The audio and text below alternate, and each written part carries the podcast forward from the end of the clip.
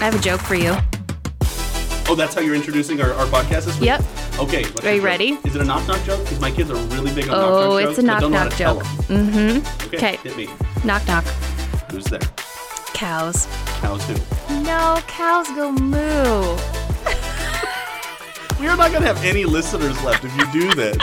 Everybody's gonna Listeners, like, I had I'm to. done. That's it. I had to. My daughter, we were coming home from school yesterday, and she goes, "Mom, I have a joke for you." oh, this you." is her joke. This is her joke. Now, whether she heard it or created it, I have yet to get the details. But she goes, Mom, I have a joke for you. And I was okay. Mm-hmm. She loved it. So, cows who. She understands the humor better than some of my children do with knock knock jokes.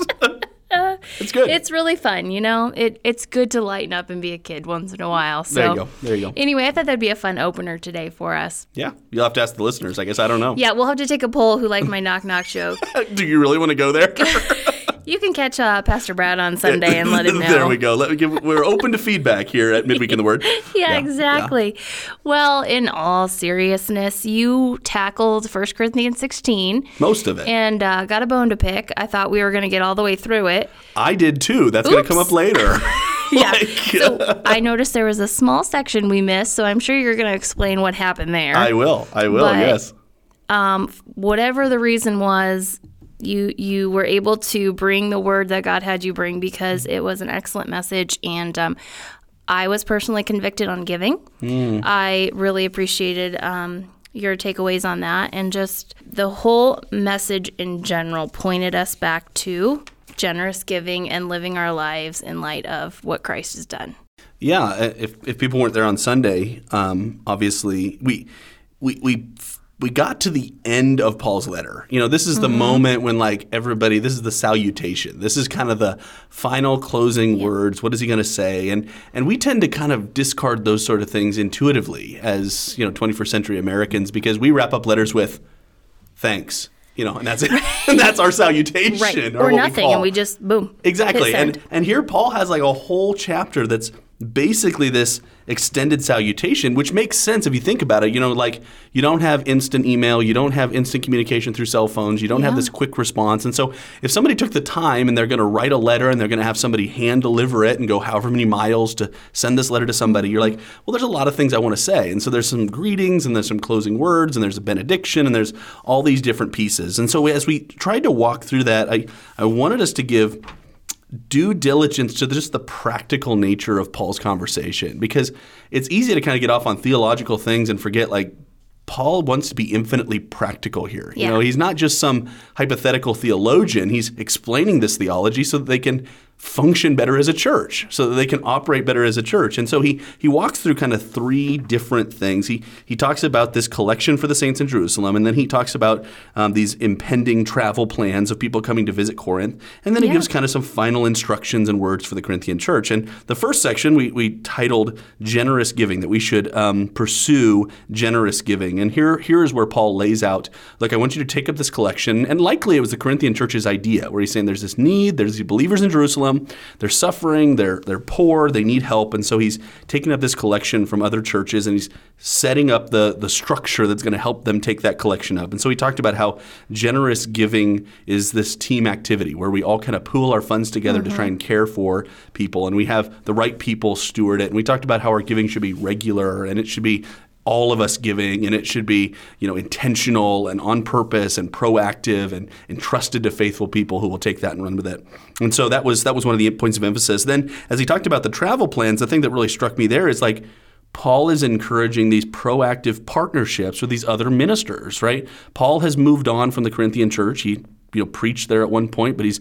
moved on. And Apollos had preached there at one point. He's moved on, and Paul is sending Timothy, his protege, to come and visit this church. And so there's there's this larger network of churches of believers that are working together to pursue the ministry of the church. And so we talked about trying to pursue proactive partnerships and how we should do that as individual believers, not thinking I'm the one that's going to solve all the problems of the church and I'm going to be the answer to the church's Yeah. issues. Yeah. And you know, if I just do this one ministry, then everything's going to be better. Mm-hmm. Um, and also churches, you know, partnering with other local local churches, and we got the chance to highlight the Country Bible Church plant that's coming up here shortly, and we'll be coming back to that more. Uh, so if that's interesting for our listeners, Yeah. Um, so this idea of kind of partnering and how do we receive visitors and these messengers, and how do we help move them along in their ministry and promote them and things like that. And then lastly, he talked about these these last final instructions. And there's a variety of things he's calling them to, but he he both praises and encourages just simple service. You know, people just being faithful to the church, and that and that's most of what makes a church happen. You know, people tend to think of the the preacher or the worship leader or you know these big movements and you know things, but most of what takes place in a church is just simple, proactive relational ministry. People encouraging each other, people challenging each other, people um, meeting practical needs and and things like that. And so he walked through a number of different kind of attitude postures that we're supposed to take in the church that just promote unity and promote service and it's just practical stuff and so he encourages them some and he he says there's some people looking to looking to uh, come come back after they've delivered this letter and there's some people that have have done a good job and you need to encourage them and oh by the way these other churches also greet you and you should greet and welcome one another and so just some really practical things. Um, but ultimately the thing that I couldn't get away from in the whole vibe of the letter is Paul doesn't end the letter with some some uh, waxing eloquent on some theological point. He he ends with this practical stuff that's basically just saying, "Hey guys, Christianity and the church is a team sport. Yeah. It's not all about you. It's not all on you. It's Mm-hmm. not all because of you. It's not all for your glory. It's not all of these things. Like Which has been very consistent through First Yes. Corinthians. It's not about you. Exactly, because again, he's confronting that spiritual arrogance and that independence and that. I mean, in, in America, it's this individuality, right? It's this hyper expressive Mm-hmm. individualism that we think we're all about, as if we're the first people to ever suffer from that in, in the history of the world. Um, But Paul really stresses that, even in the practical nature, because he's like, it's true of your theology that you are one in Christ. It is, it is true in your theology that the, the church is called to be a body. It is true that you're not called to be divided between leaders. And, and functionally, in the way you give your money and in the way you accept partnerships with other ministries and the way you instruct and encourage and serve each other, all of that needs to bleed this team mentality being unified behind Christ. Yeah, you started the message with asking us is basically is Christianity a team sport or an individual sport? And I Yeah. thought, where are we going to go with this? And Yes. you know, and you brought it back to one of faith's core values, Mm-hmm. sacrificial body life. Yep. We give, we go and do for the purpose of meeting the needs. Yeah. And uh, do you have any part of that that you just went over that you thought, oh, I wish I had five more minutes to talk about? Okay, And- so that's part what of can my I give answer. them to apply? Like Yeah. I had prepared all of chapter 16 to preach on Sunday. Okay. And I got into like Friday and the whole thing's outlined and I'm starting to Mm-hmm. work on application and I'm just going this is too long. This is too much. I can't didn't cover. rush. Yeah, cuz there's so much practical Mm-hmm. stuff in there. I'm like I don't want to just shortchange the giving portion because that's something we need to talk about. And I, I don't want to shortchange these ministry visits because that's something we need to talk about. And Well, and the challenge that when we do give, that's why again, those who are your leadership matter. Those who are stewarding the ministries and the finances of faith. Yeah. We we we forget that all the work that they put in to steward it well. And there was so many practical things that it's easy for people to forget about when Mm-hmm. it comes to that. You know, like the stewardship team, teams Yeah. that meet, and like the process for budgeting, and and like the the team that that counts the money after services, Mm-hmm. and I mean all that sort of stuff is just practical ministry that people don't think twice about most of the yeah. time. And you had a great encouragement with that. I hope some of our listeners Yeah, on Sunday took your exhortation and reached out to those that um, are serving and volunteering that just need to hear thank you. Yeah, and that appreciation for the simple service, that's that's probably the biggest thing that I felt like got shortchanged. So, uh, so obviously I had these last Mm-hmm. Yeah. four verses that uh, I didn't get the chance to cover. We will cover those this Sunday, and they will be kind of the paradigm for our because they are the closing words that Paul writes in his own hand, and so there's kind of the final thing he wants to leave them with, and I think they do give us a hint as to the paradigm and the point he's been trying to make through the whole book of 1 Corinthians. So we'll cover these four verses, and we'll walk back through the entirety of 1 Corinthians, basically saying like, what is the point? What is 1 Corinthians all about? Um, but from a, what actually got delivered on Sunday, even of what I had, probably the portion that I felt really got the, the least time that I wasn't able to cover as much as I would have liked to was that last section about simple service. And in those sections, Paul highlights um, what I called five unity building postures. kind of some attitudes that if we would take a hold of these, they would help build unity and they would help build community and they would help build the effectiveness within the church. Um, so I just want to walk back through those, and I, I was hoping to get a little dialogue about the application, what that looks like in our lives, and things like that. Um, so the first one that that I encourage, that he encourages here in verse 13, is this: "Be watchful, stand firm in the faith, act like men, be strong." Um, and this, I, I just call it watchful strength. This idea of trying to maintain both doctrinal strength and also ethical strength. You know, trying to make sure that our lives live up to the doctrine that we preach. Hmm. And and the thing that's so intriguing to me there is because the Corinthian church did not struggle so much with doctrinal issues. You know, he doesn't go down. He has to correct some things on the resurrection, but he's not addressing some of the the doctrinal issues he addresses, like with the Galatians, where he's like, "Well, you guys are getting off the doctrine. You're worried about the law." You Is know, more and- behavioral? yeah, Or it's more really they're just not living it very Yeah. well. They're just not they're just not doing church the way they say they should do church. Okay. If I can say that. Mm-hmm. And and the, the verse that came to mind there as far as how we engage in this sort of watchful strength, the the passage that really seems related to that is 1 Timothy 4, 11 through 16. I, I love the way Paul lays out both of these priorities for P- Timothy as his protege, which Timothy was one of the ones he was sending to, right? So it's it, it's an interesting right. parallel. He says this, and he says, when leading the church, command and teach these things. Let no one despise you for your youth, but set the believers an example in speech, in conduct, in love, in faith, in purity. Until I come, devote yourself to the public reading of Scripture, to exhortation and teaching. Do not neglect the gift that you have been given, which was given you by prophecy when the council of elders laid their hands on you. Practice these things. Immerse yourself in them so that all may see your progress. You see, he's laying out these two things. He's like, teach these things and live these things. And then verse 16, keep a close watch on yourself, your actions, your activity, your life, and on the teaching. Persist in this, for by so doing, you will save both yourself and your hearers.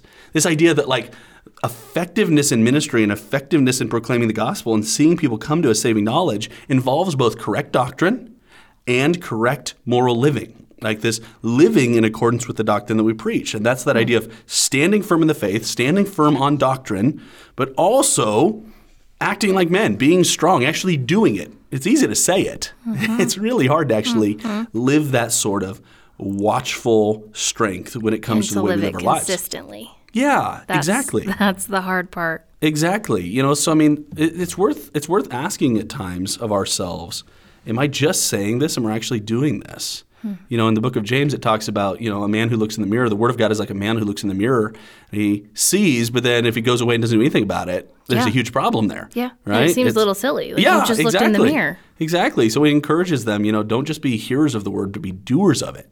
Like anybody could build up a big biblical knowledge. I'm not saying that isn't something we should pursue, but actually living it out is something that takes the Spirit's work in our lives and takes um, growing in maturity and, and a relationship, a genuine relationship with Christ. And so I, I would just encourage our listeners as they think through that idea, go like, is that is that true of me? Would my life be um, typified by a strength of resolve? Do I know what I believe and do I know why I believe it from the Bible? And then am I actually living it?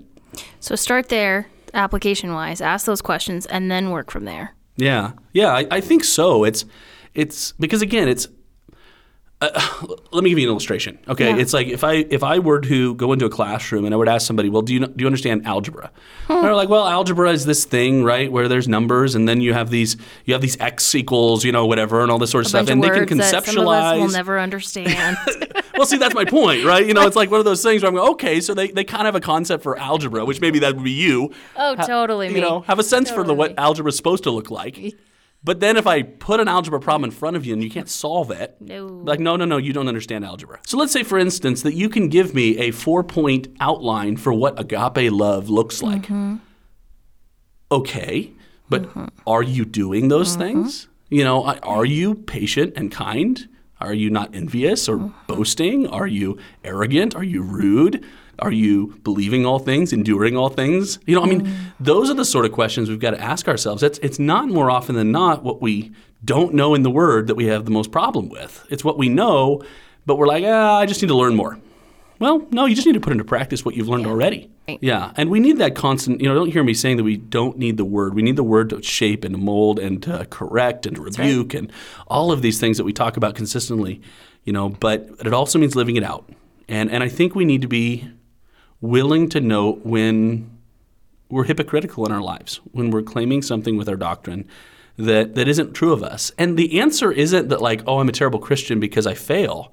The answer is no repentance and returning to Christ, you know, because that strength comes from leaning on the source of strength that we have, right? It comes from leaning on Christ. It comes from realizing that we don't have the strength in and of ourselves, and we have to be dependent upon Christ to change things. So, so that idea of watchful strength was one that I, that I thought was really worth considering. We've already talked about love already, but verse 14 talks Mm-hmm. about comprehensive love. This of let everything you do be done in love. Yeah. I'm just like that. That's that's again. That's that's a Can I say that really everything I've done so far today yes. was done in love? I mean, here in 1 Corinthians, Paul has laid out a number of he's he's been extremely loving to this church. He's been loving enough to write this letter. He's been loving enough to preach to them. He's been loving enough to risk offense. You know, his love.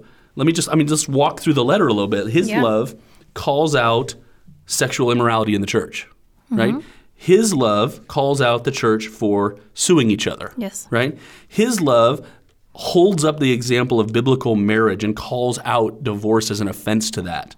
Paul's love speaks to the singles and speaks to the marrieds and says you've got to be dependent upon God in whatever season he's placed mm-hmm. you. You know, Paul's love says love limits liberty. Yeah. It, it makes us pull back from what we want to do for the sake of other people. Paul's love led him to surrender his rights and not take a wife and not be paid and not get all these benefits he could have gotten as an apostle, right? His love speaks to the way we should operate when we gather together, the way we should take the Lord's Supper and not just be all about ourselves, but be about other people. It speaks to the way we exercise our spiritual gifts in the church, that we shouldn't be all about ourselves, but should be done for other people, right? All the way through First Corinthians has been laying out this love. And he's like, sometimes this love is an affection and a bearing with each other and helping each other in kind of the more sentimental way we tend to think of love. And sometimes this love is the way you discipline your kids. Yeah. You know, it's like if I tell my kids all the time when, when I'm talking to them about discipline, I'm like, look, if I didn't love you, I wouldn't do this. Yeah. Because if I didn't love you enough to make me hurt in this moment, Right. Because I didn't care about your future, then I wouldn't do this to you. I found myself saying that as well to the Yeah. to my kids. I this isn't easy, and I love you, and that's why I'm choosing Yeah. to do the hard thing, Yeah, it. You know, when I was growing up, my, my parents would always say, you know, this hurts me more than it hurts you. which is very irritating when you're a child. It's very right? irritating as a kid, and you don't understand it until you have your own kids, and you go, wow, this is hard. Yeah. It is way harder to do the loving thing that's hard than it is to do the easy thing and ignore a challenge. Mm-hmm. Yes. You know, and so Because this it of, benefit them later in life. yeah, I was, you have to do it for their good, right. Because if I, if I'm if I am uh, most worried about the way I feel, I just want to be buddies with my kids.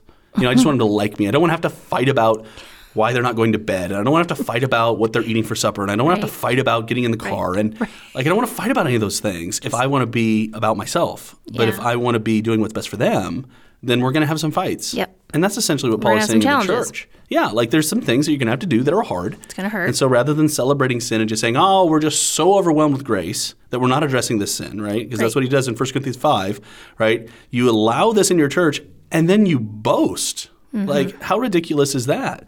But that's what they thought. You know, we're more gracious than God. We're more loving than God. We don't have to worry about these sort of things. And so trying to embrace this sort of comprehensive love, Hmm. that love involves both doing the affectionate thing and doing the hard thing Yeah. you know and and I would encourage I mean we've had some some tough weeks talking through those subjects Yeah. as a church in 1 Corinthians and you know we went back and talked about Matthew 18 and Yeah.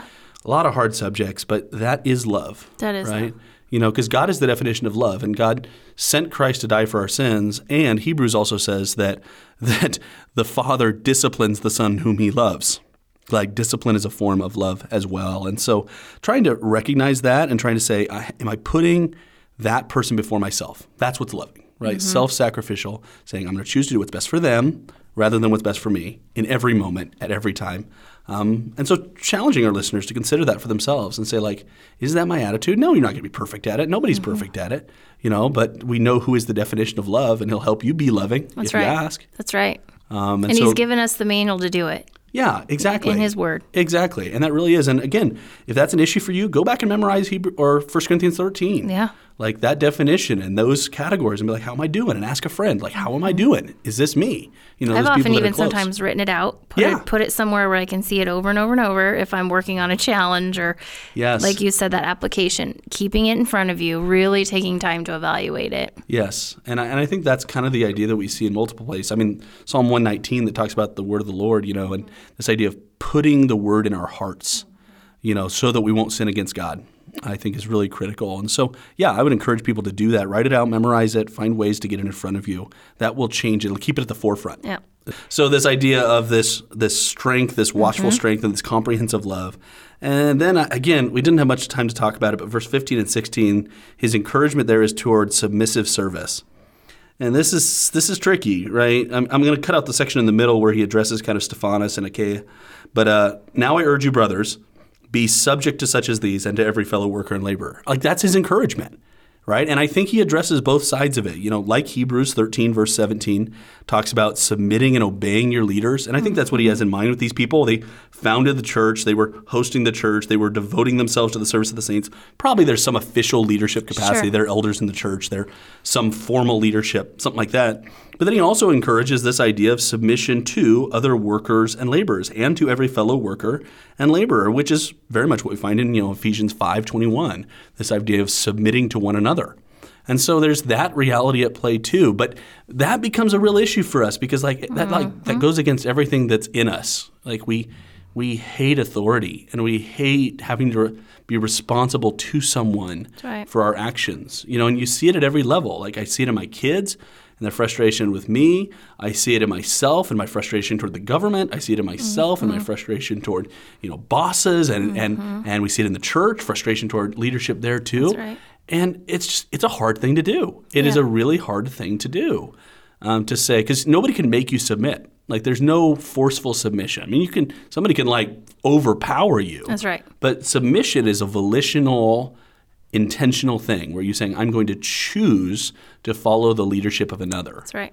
And it doesn't matter what the context is. That's hard. Very hard sometimes. It uh, because it, it's it's great as long as they do everything you want them to do. you know, but the Yeah, submitting to the same ideas as you is not that challenging. Yeah, like I was gonna say, if if there was the perfect government out there that Brad had designed and they just did everything I chose to do at every moment, it would never be a challenge. I would right. never have to worry about this, you know the commands in Scripture to submit to the government. That's right. I would just like I don't have to worry about First Peter. I don't have to worry about Romans thirteen. These aren't issues for me because you know this is the government of Brad. Right. but and for he some wrote it reason, exactly how I needed to, to live it. Yep. Exactly. But for some Yep. reason, God thought that we didn't do well Yeah. when we function in our own autonomy, just doing our own thing. Mm-hmm. We all know intuitively that anarchy is chaos. Mm-hmm. Like anarchy is absolute chaos. Nobody wins in that environment. Yeah. But then the rubber meets the road, and Right. we're the ones that have to submit to what we're being called to do and to submit to each other. You know, I think that that's part of like you just you read that into the rest of First Corinthians and you go, why were they fighting about leaders? And why were they fighting about morality and their way to approach these situations? And why were they fighting about their rights and freedoms? And why were they fighting when they came together as a as a as a church? Well, it's this. Like, what causes fights and quarrels among you? Is it not these desires that you have within you, you want and can't have, right? And like, that's the nature of the beast. And so, part of living in a community of people in the church means laying down what we want to seek the needs of others. It's a manifestation of the love that we've already talked about. But there's a mm. reason he commands it here at the end of the letter. He says, like, this is part of what makes a church function. And we have to remember that as well. So, this idea of submissive service. And then, lastly, and this one's practical too, this idea of expressive hospitality. You know, these churches are greeting each other, and he says, greet one another with a holy kiss. And we go, that's really, really weird. That is weird. But it isn't. You know, I mean, like, and it's, it, contextually, it wouldn't have been weird for them. That's right. And it's no different than, like, uh, I mean, I get it. You know, hugs are weird for some people. They have a big bubble. And I, I find one of my favorite passages to go to on that theme is, is in Romans 15. And I find this text so, so helpful when it comes to just practically what does this look like? How do we, how do we show each other hospitality? How do we greet each other? Hmm. In Romans 15, verses 1 through 7, Paul writes, Here, we who are strong have an obligation to bear with the failings of the weak and not to please ourselves. That's relevant in light of 1 Corinthians. Let Yeah. each of us please his neighbor for his good to build him up. Now we're in love again. Okay? For Christ did not please himself, but as it was written, the reproaches of those who reproached you fell on me. For whatever was written in former days was written for our instruction, that through endurance and through the encouragement of the Scriptures we might have hope. May the God of endurance and encouragement grant you to live in such harmony with one another in accord with Christ Jesus, that together you may with one voice glorify the God and Father of our Lord Jesus Christ. Therefore, okay, in light of that incredible doxology that we just read, welcome one another as Christ has welcomed you for the glory of God. It's so practical. It's just like accept each other That's right. like it is it is so easy in the church to hmm. break into these cliques and it is so easy in the church to ignore each other and it's so easy in the church to be like somebody else will greet that person somebody else will welcome that person somebody else will make sure that person doesn't feel awkward Yep. but th- like that's not the that's not what we're But called to do your path. yeah i was gonna mm-hmm. the fit team will welcome them or the pastors will welcome Yeah. them or somebody will welcome them well, if you don't welcome them, you're missing an opportunity to be. I mean, think about Ephesians 4 in light of this, or Yep. Ephesians 2, excuse me. We are his workmanship created in Christ Jesus to do good works, which he's prepared in advance that we should walk in them.